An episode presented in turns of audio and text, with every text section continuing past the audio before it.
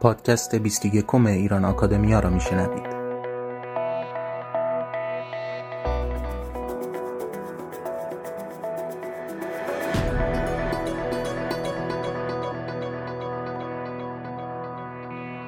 سلام دوستان دوشنبه دیگه فرا رسیده و در خدمت شما هستم با اپیزود 21 پادکست های ایران آکادمیا.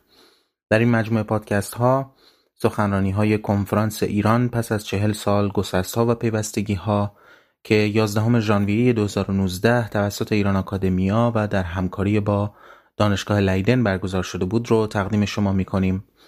این کنفرانس در شش پنل و با حضور 13 سخنران از استادان دانشگاه، اندیشمندان، پژوهشگران و روشنفکران ایرانی برگزار شد.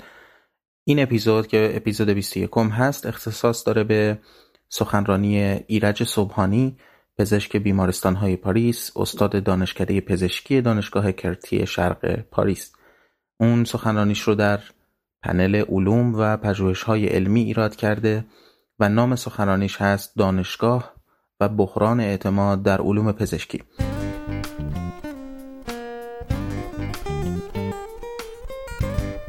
شما به لینک وبسایت رسمی کنفرانس و همچنین لینک یوتیوب سخنرانی در زیر این پادکست دسترسی دارید و همچنین یادآوری می‌کنم که می‌تونید به این پادکست از طریق iTunes و سایر پلتفرم های پخش پادکست دسترسی پیدا بکنید و اون رو با دوستانتون به اشتراک بگذارید. با هم میشنویم. سخنرانی ایرج صبحانی رو.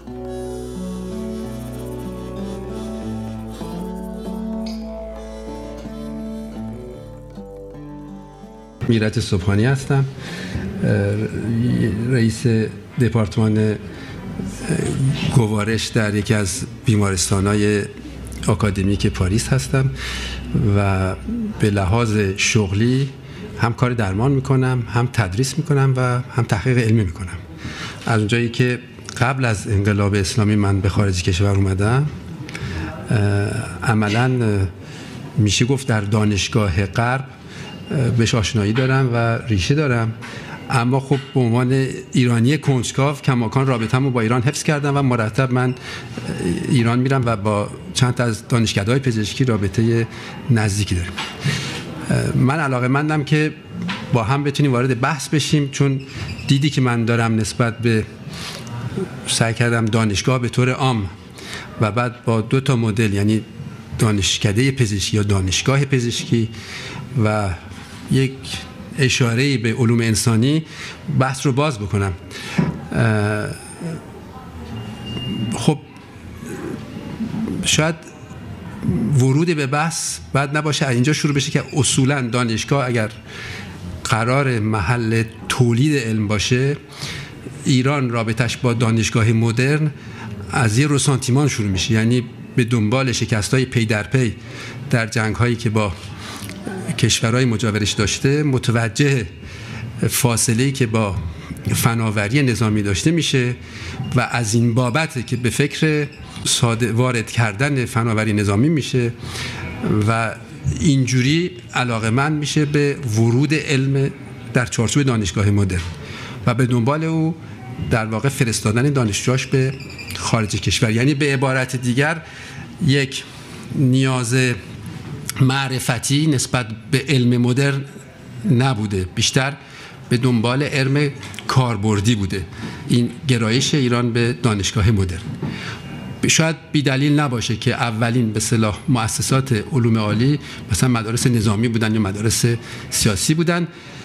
دومی مطلبی که به نظرم نظر بستر تاریخی مهم روش انگوش گذاشت رابطه مستقیم در ترکیب ساختاری دانشگاه ها حتی در پردیس های دانشگاه با دانشگاه های عالی دنیا بوده. یعنی اگر ابتداش روی مدل گیری از در واقع دانشگاه های فرانسوی نمونه برداری شده مثل دارالفنون خیلی زود یعنی از اوایل قرن 19 هم کالج آمریکایا در ایران مؤسس تأسیس میشه. اصلا به همت جردن و نام اصلا بولوار جردن از برای قدردانی از کاری که این در واقع محقق کرده و دانشگاه تهران جمع بعضی از این مؤسسات هستش در اوایل قرن بیستمه که در حل کنین دانشگاه تهران یعنی با جمع کردن به اصطلاح دارالفنون مدرسه طب مدرسه کشاورزی معماری و مدرسه هنر دانشگاه به وجود میاد. سومین مطلبی که به نظرم مهم از نظر بستر تاریخی روندی است که رفته رفته از مدلگیری اروپا به سمت مدلگیری آمریکا پیش میره. در واقع این اتفاق بعد از دستاوردن فروردهای زیادی نفتی ثروت نفتی و اراده خود شاه در زمان پهلویه که همکاری با دانشگاه های آمریکایی بیشتر باشه تا با دانشگاه های اروپایی. بنابراین فراهم آوردن امکانات فناوری که هدف دانشگاه اولیه بوده حفظ ارتباط با دانشگاه ها و مؤسسات علمی اروپا و آمریکا و اینا از نظر اقتصادی استوار به درآمد نفت بوده. اولین مؤسسه های خصوصی دانشگاه دولتی بوده ولی اولین اجازه های خصوصی مربوط به ابتدای دهه 40 میشه منتها تا انقلاب اسلامی نوزی اونجوری پیدا نکردند. به این خاطری که زمانی که انقلاب اسلامی رخ میده در واقع بدنه دانشگاهی ایران یه چیزی نزدیک 240 تا یا 250 تا مؤسسه عالی علمی هستند. تعداد دانشجوها 150 175 هزار تا تخمین زده میشه و هیئت علمی آماره که من دیدم که ما بیش بین 8 تا 15 هزار تا هیئت علمی ما داریم یا 14 هزار تا. به هر حال این آمارا با تمام کاستیاش اصلا قابل قیاس با آماری که زمانی که انقلاب رخ میده نیست. یعنی وقتی که انقلاب اسلامی در 1357 رخ میده. می‌بینید تعداد مؤسسات دانشگاهی تقریبا از مرز 500 تجاوز می‌کنه. بیش از نصفش هنوز دولتیه ولی دومین گسستی که می‌بینید توسعه مؤسسات خصوصیه تقریبا یه چیزی کمتر از 50 درصد از بدن دانشگاهی ایران وارد مدارس خصوصی عالی هستند دانشگاه آزاده. بعد دانشگاه مجازی پیام نوره. وسعت رشته های علمی عالیه. یعنی از فکر می‌کنم چند صد تای زمان انقلاب به بیش از دو هزار تا تجاوز می‌کنه و از این بابت میشه گفت دانشگاهی مدرن یعنی نسبت به بستر مقوله های علمی دنیا دانشگاهی که عقب نیست حداقل نظر تعریفی هماهنگه. حجم بدنه دانشگاهی ببینید از 150 یا 175 هزار تا به 4.5 میلیون تجاوز می‌کنه. و این میشه گفت مهمترین گسست دموگرافیک جمعیتی دانشگاه. ما از یک دانشگاه یوم نخبگرای خاص وارد یه دانشگاه توده وسیع میشیم. توده نه به معنای تاریخی کلمش به معنای بدن اجتماعی و طبیعی موزلاتی که به دنبال خودش میاره متأثر از این تحول عظیم هستش. 66 درصد از افرادی که وارد دانشگاه میشن تا سطح کارشناسی میان.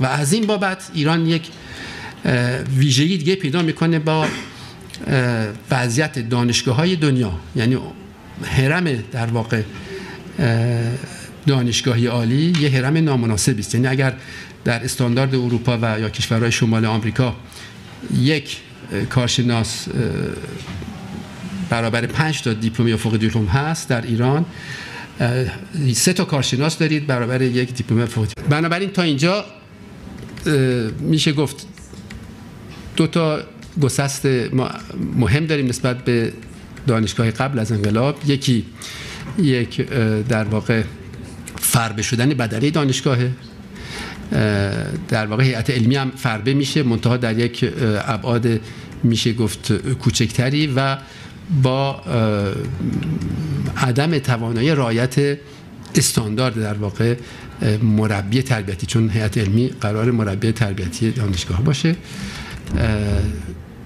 بله اینها رو ما دیدیم با هم.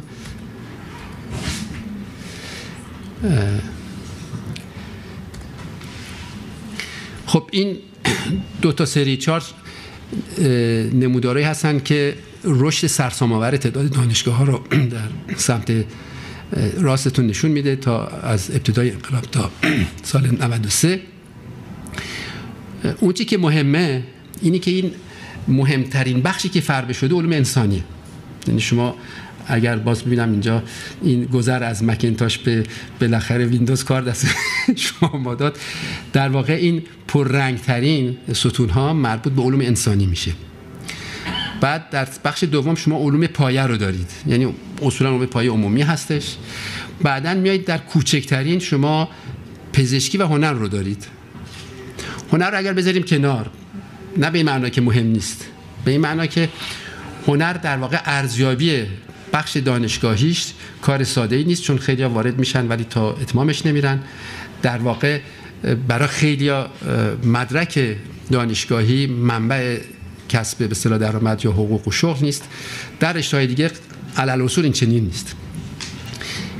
این ویژگی پزشکی از یه جنبه دیگه قابل ملاحظه است. این است که پزشکی رشته دانشگاهی است که قاعدتا مربوط به دو تا وزارت خونه میشه. یکی وزارت بهداشت درمانه یکی وزارت آموزش عالیه که چند سال بوده یه ده سال پیش فکر می‌کنم این قضیه دو تا وزارت خونه که یک تعدد مدیریت ایجاد می‌کرد حل شد و تمام ساختار پزشکی رفت زیر نفوذ وزارت بهداشت و درمان.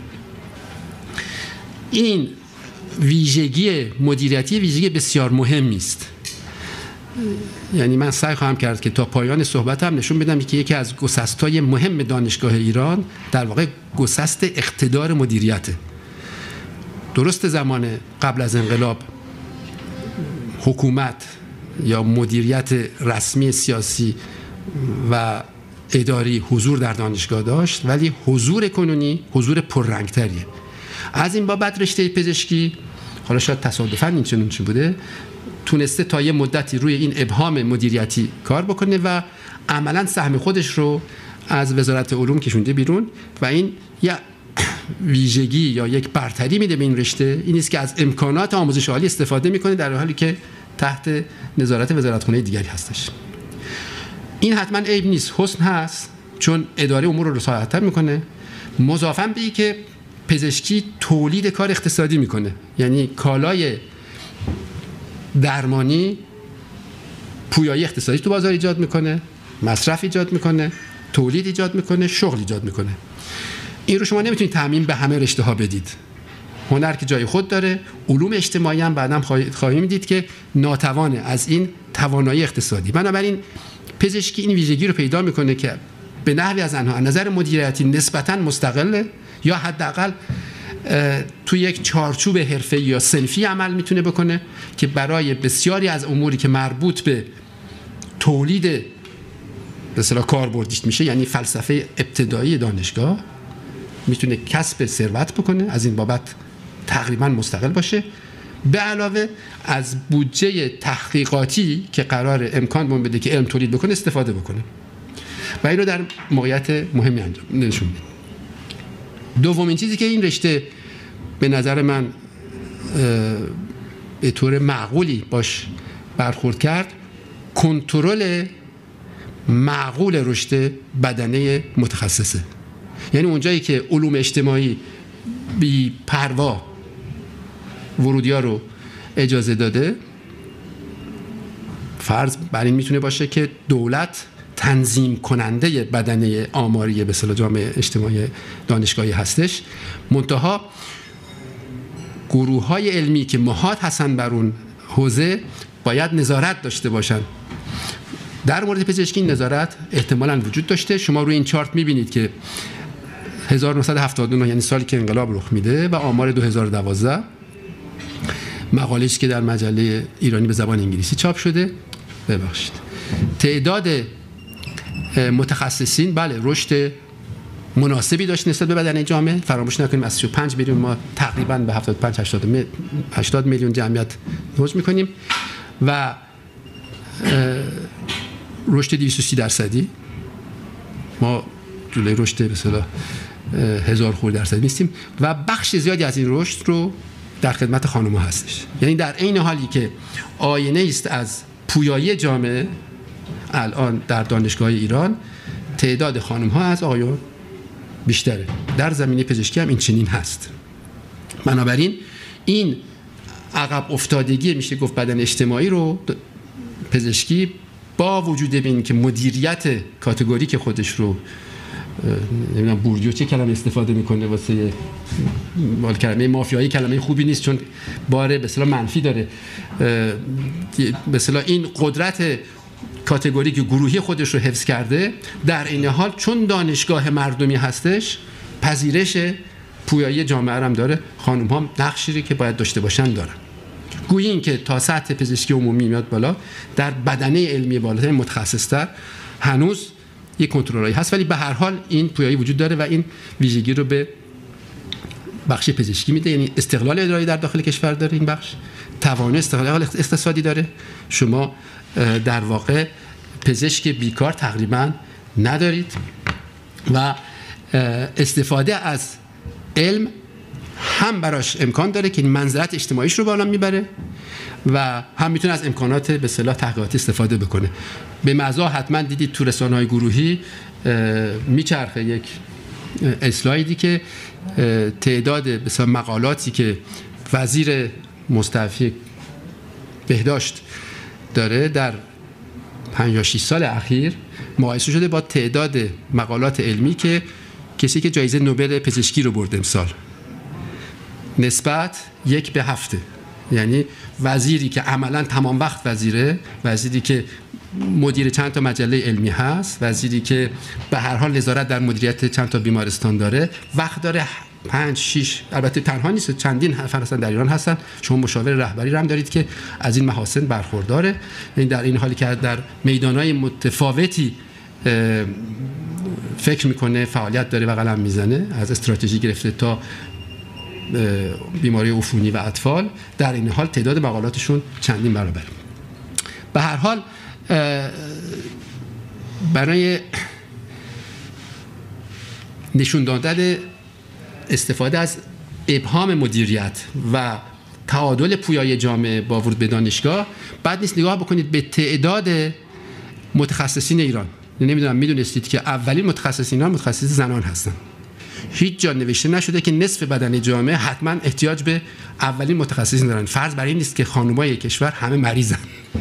یا بچه های کشور همه مریضن. یعنی میشه سیاست های بهداشت داشت که مرگ و میر اطفال کم بشه ولی ما احتیاج به اینقدر متخصص اطفال یا اینقدر متخصص زنان نداریم.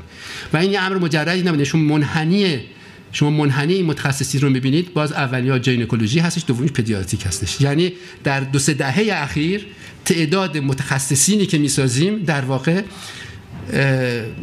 پاسخگوی به پویایی جامعه هستن. یعنی حتی مدیریت از بالا نمی‌تونه جلوی این رو بگیره. خانم ها میان وارد چیز میشن. خب خانم ها ژینکولوژیک بیشتر انتخاب می‌کنن اطفال بیشتر انتخاب می‌کنن. پارادوکس قضیه چیه؟ سه تا علت مرگ در ایران کدوم هستن؟ تصادفات بیماری های سرطانی هست و بیماری عروق هستش. شما متخصصات سرطان رو می‌بینید منحنیش پایین پایین. حتی توی اون چارت نخواهید دید اونکولوژی رو.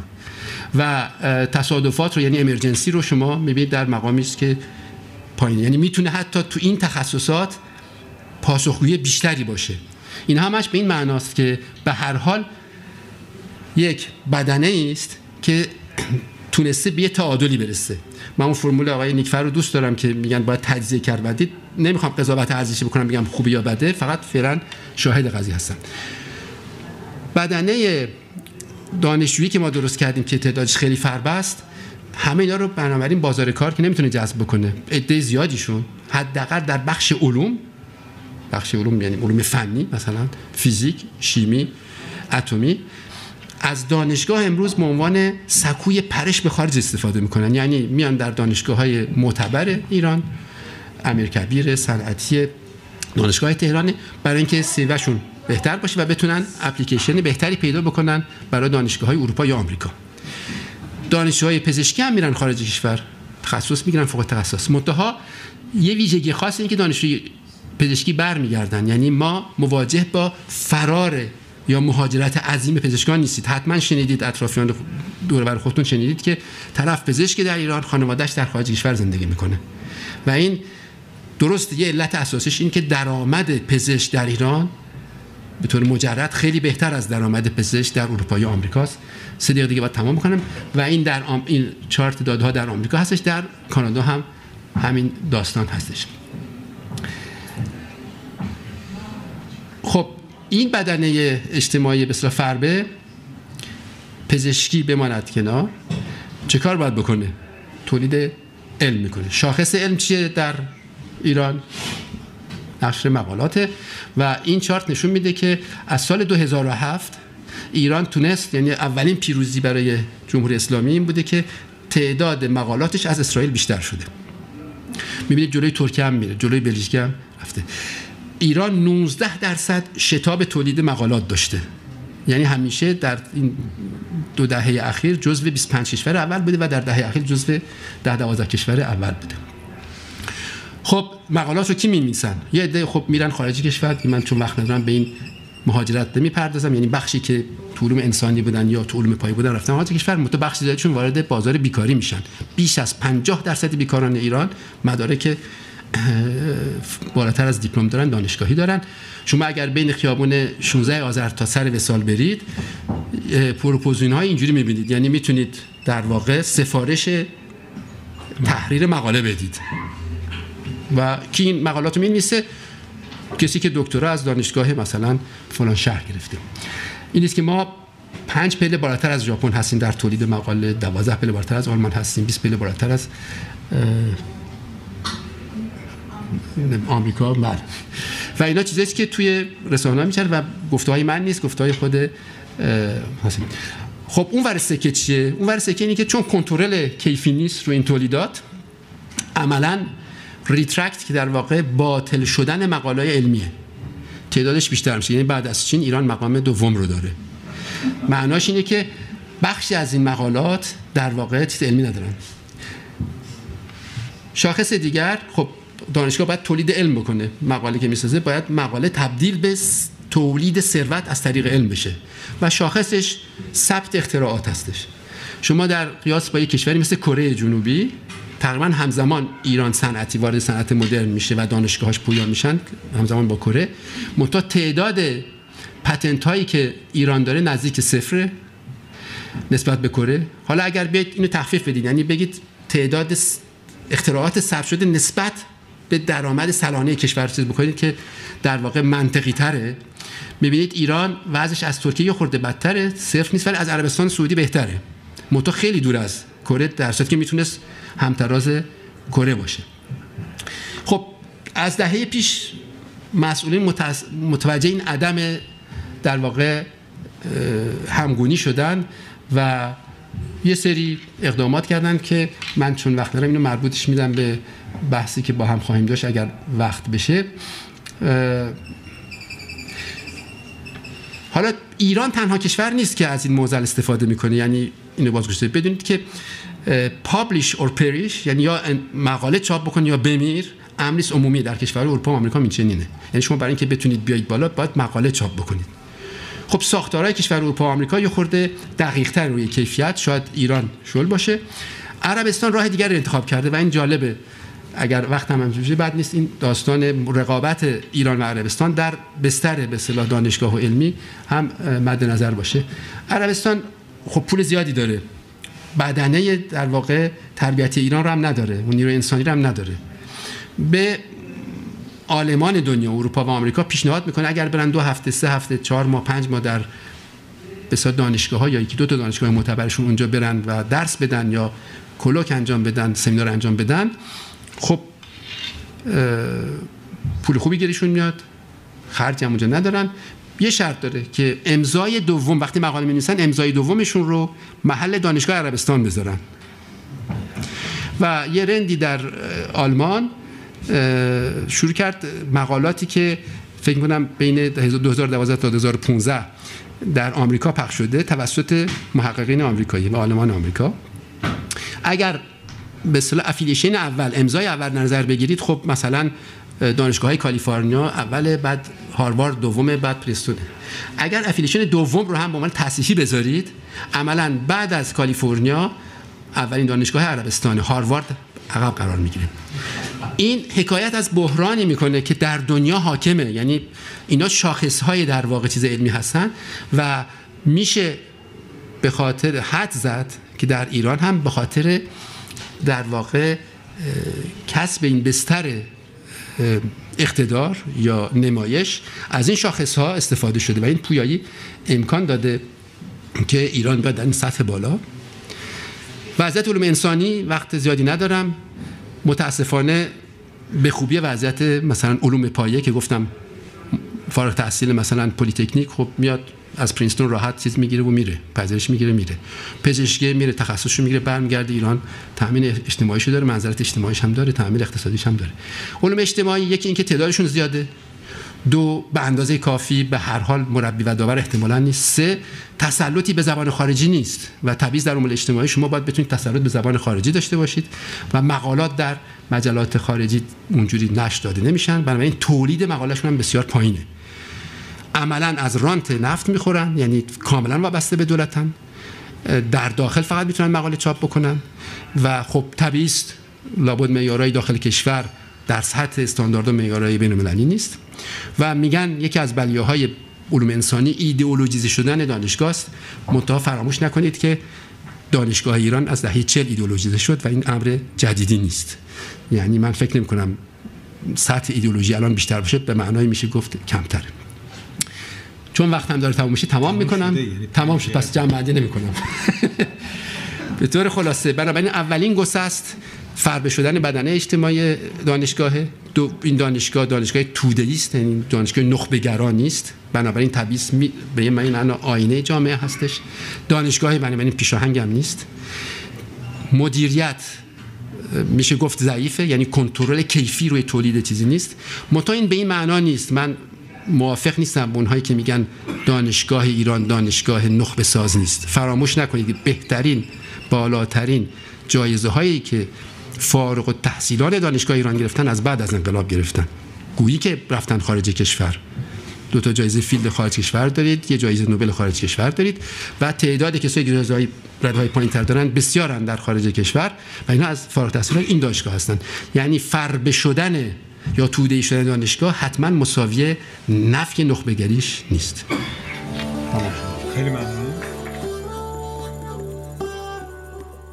سخنرانی ایرج صبحانی پزشک بیمارستان های پاریس استاد دانشکده پزشکی دانشگاه کرتی شرق پاریس رو شنیدید در کنفرانس ایران پس از چهل سال گسست ها و پیوستگی ها اگر این پادکست رو مفید ارزیابی می کنید اون رو با دوستانتون به اشتراک بگذارید تا هفته دیگر دوشنبه دیگر و اپیزودی تازه. بدرود.